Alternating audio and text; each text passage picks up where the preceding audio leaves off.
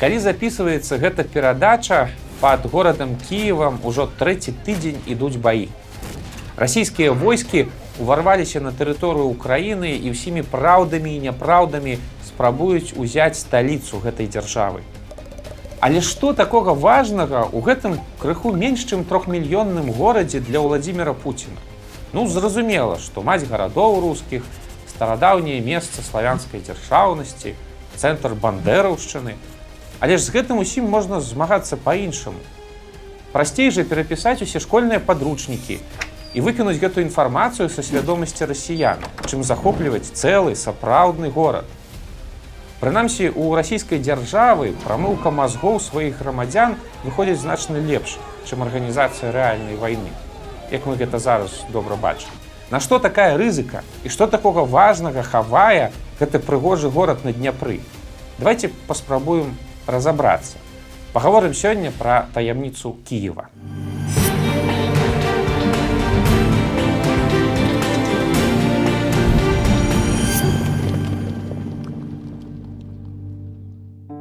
Калі верыць легендзе, то нешта цікавае ў дняпроўскіх берагах угледзеў ужо апостол Андрей, які нібыта прапаведаваў сярод скіфаў вучэння свайго настаўніка і паставіў першы крыж якраз у раёне сучаснага Киева. У аповесці мінулых гадоў напісана, што значна пазней пасля апостола Андрэя на гэтых землях з'явіліся ну, ці жылі здаўна тры браты: Кі, шчэк і хорыф разам са сваёй малодшай сястрой лыбіць. Як і прынята ў такіх легендах, браты пачалі дзяліць навакольныя землі і старэйшы брат Кій выбраў для сваёй дзялянкі якраз тое месца, дзе і паўстаў горад Кіяў. Ну і зразумела, што названы ён быў у гонар гэтага самага кія. Гэта толькі легенда. А вось прыход наступных герояў гэтай гісторыі адмаўляць ужо зусім немагчыма. У девятым стагоддзі на дняпры пачалі актыўна хадзіць вікінгі ні Кіяў, ні іншыя гарады іх спачатку не дужа цікавілі, бо яны прабівалі сабе в акно на поўдзень да неверагодна багатай і перспектыўнай візантыі. Але пасля крыху агледзеліся і таксама нешта цікавае убачылі у пасяленні палян на беразе дняпра. Настолькі цікавае, што вырашылі застацца. Калі глядзець сённяшнімі вачыма, то рурыкавічам утульней было б выбраць для свайго галоўнага цэнтра месца дзе-небудзь на поўнач у Ноўгарадзе якім ці ў полацку. Усё ж і клімат больш свойскі, балтыйскі, ну і дадому бліжэй. А вось ад хазараў і печенегаў розных агрэсіўных якраз падалей. А вось не. У выніку шматлікіх інтрыг і не да канца зразумелых нам зараз паваротаў лёсу усе ланцужкі улады мясцовых плямёнаў і гарадоў паміж чорным і балтыйскім морам пачалі сплятацца менавіта вакол Киева. Гэтую частку гісторыі вы ўсе добра ведаеце са школьных падручнікаў яшчэ. князі Олег і Святаслаў, Уладзімир, які хрысціў Русь, Ярослаў мудры, Владзімир Манамах, магутная кіўская Сафія і таямнічая лаўра на беразе дняпра. І канешне ж, несмяротны манах Нестар, які запісваў усё, што адбывалася ў Киеве у свой доўгі манускрыпт. Хоць можа запісваў і не ўсё і не заўсёды тое, як яно было, но але ж цікава. Па выніку у 9-13 стагоддзях Кіяў стаў галоўным горадам усіх усходніх славян, вакол якога фармуецца вялізная і крыху незразумелая дзяржава под назвай Русь, кіеўская Русь. І вось што дзіўна. Русь раскінулася на тысячи кіламетраў, мела на сваіх ускраінах крытычна розныя культурныя традыцыі, але ўсё адно трымалася разам. У 1097 годзе усе рускія князі сабраліся ў любічы на дняпры і пагадзіліся, што кіеўскі пасад ёсць найвышэйшым над усімі іншымі. Дзіўнае адзінадумства для часу, калі аддзяліцца і абвесціць сваю асобную рэспубліку горад было прасцей простага. Пяць стагоддзяў блішчэў і зяў сваімі залатымі купаламі вялізны горад Кіў на дняпры покуль у 1240 годзе не прыйшлі манголы і не знішчылі ўсю гэту прыгажосць. Вось пра манголу якраз нельга сказаць, што яны ў Киеве бачылі нешта асаблівае. Просто прыйшлі, разрабавалі чарговы горад па сваёй дарозе, ну што праўда вялікі. Але калі для іншых гарадоў такое знішчэнне было проста фізічным знішчэннем, то для Киева яно стала і знішчэннем статуса. Вялікая кіўская Русь рассыпалася. Ланцужкі дзяржаўнасці, якія цягнуліся з Турава, Чарнігава, Уладзіміра і дзясяткаў іншых гарадоў Русі да стромкіх берагоў Дняпра пачалі распадацца. Легітымнасць гэта такая штука. То яна ёсць, то яе няма. У 1299 годзе здарылася вельмі сімвалічная рэч. З Кіева выехаў кіеўскі мітрапаліт, каб праз 50 год апынуцца ў Маскве. Так атрымалася, што разам з мітрапалітам у Маскву пераехала і легітымнасць права гаварыць на ўвесь свет ад імя Русі.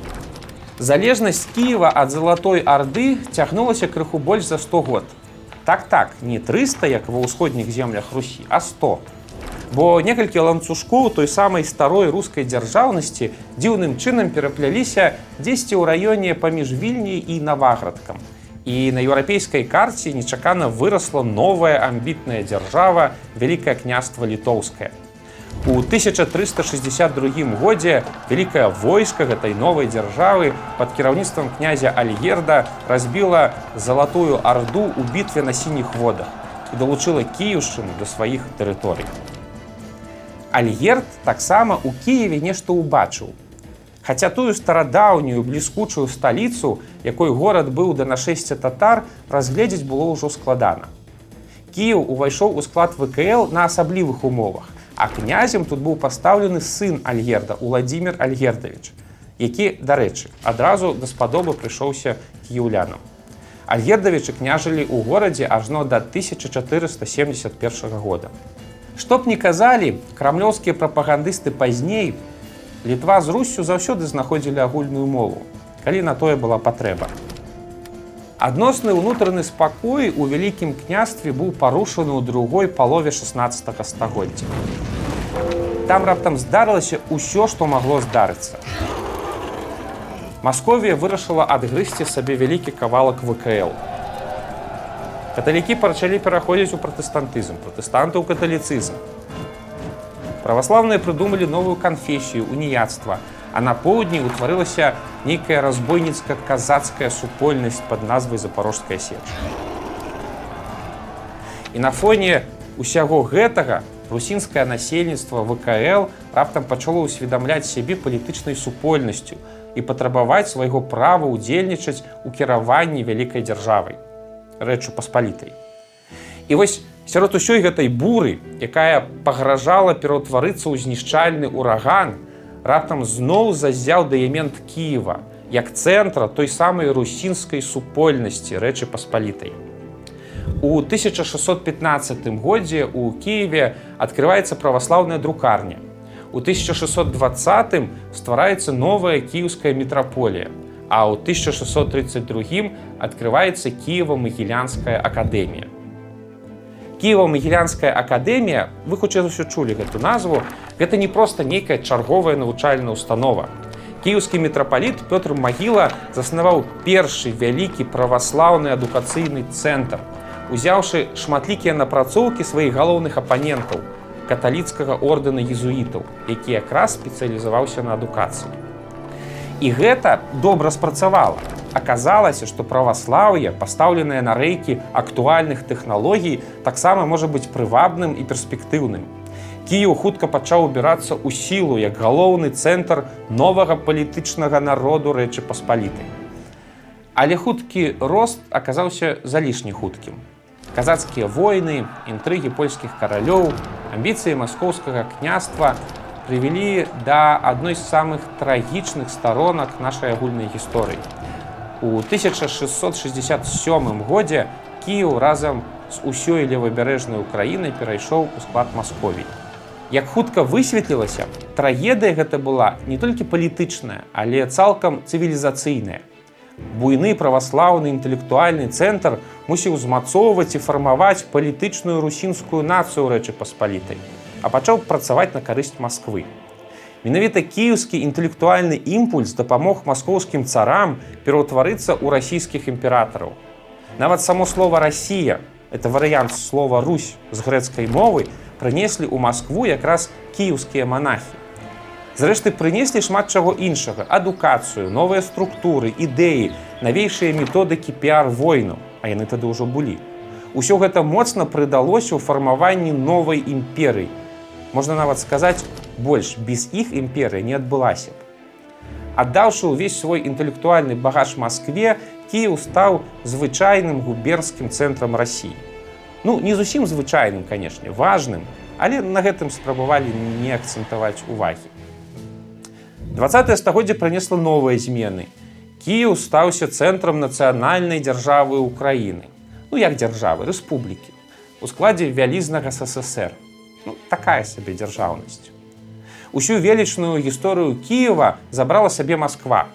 Выглядала так, што нібыта Кіеў старадаўні, як папярэднік Масквы гэта адно. А сучасны Кіеў як цэнтр украінцаў гэта другое. Ну бо хто такія украінцы? Няўдалая мяшанка рускіх і палякаў, плюс зброд розны казацкі. Такая сабе выпадкова утвораная нацыя. Нам беларусам усе гэтыя аргументы добра вядомыя. Нам тое ж самае распавядалі. Украінцаў акуратна аддзялілі ад гісторыі старадаўняй Русі, абазначыўшы яе новай нацыяй у шараварах і з культам сала.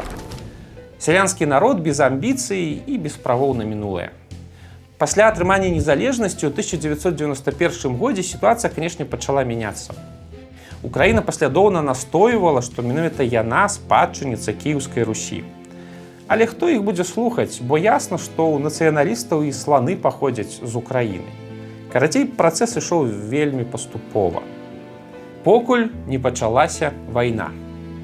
Мы не ведаем дакладна, якія планы мае Пуін на украінскую сталіцу але відавочна, што гэта была ягоная асабістая зацікаўленасць. Падаецца, ён разумеў, пакуль Кіеў не ў ягоных руках, то існуе пагроза з'яўлення, накладней вяртання новага цэнтра Русі, больш прывабнага на фоне з'едзенай грахамі і заплыўшай тлушчам Масквы. І ў гэту пагрозу трэба было знішчыць. Кіеў, губернскі Кіеў зноўку мусіў служыць Маскве. Калі мы записываем гэту перадачу, баі пад Кіевам яшчэ ідуць. І іх вынік да канца незразумелы. Але ўжо зразумела, што калі Кіў выстаіць, то вынік для ўсяго нашага рэгіёна можа аказацца самым нечаканым. Бо на кантрасце бяссільнай злобы наступаючых расійскіх войскаў і неверагоднай мужнасці і стойкасці абаронцаў сталіцы раптам пачало праглядацца тое, чаго Пуін баяўся найбольш залатыя купалы таго самага старадаўняга Кіева. Не толькі нацыянальнай сталіцы украінцаў, але і цэнтра ўсёй Русі, цэнтра адэкватнасці, актуальнасці і здаровай амбітнасці нашага рэгіёна, як тое было амаль што тысячу год назад. Магчыма, сімвалічны кіеўскі мітрапаліт ужо выехаў з Масквы дадому, прыхапіўшы з сабой манахаў кіева-магілянскай акадэміі.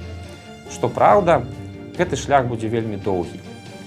Мужнасці і вытрымкі абаронцам Кіева. Жыве Беларусь і слава ўкраіне.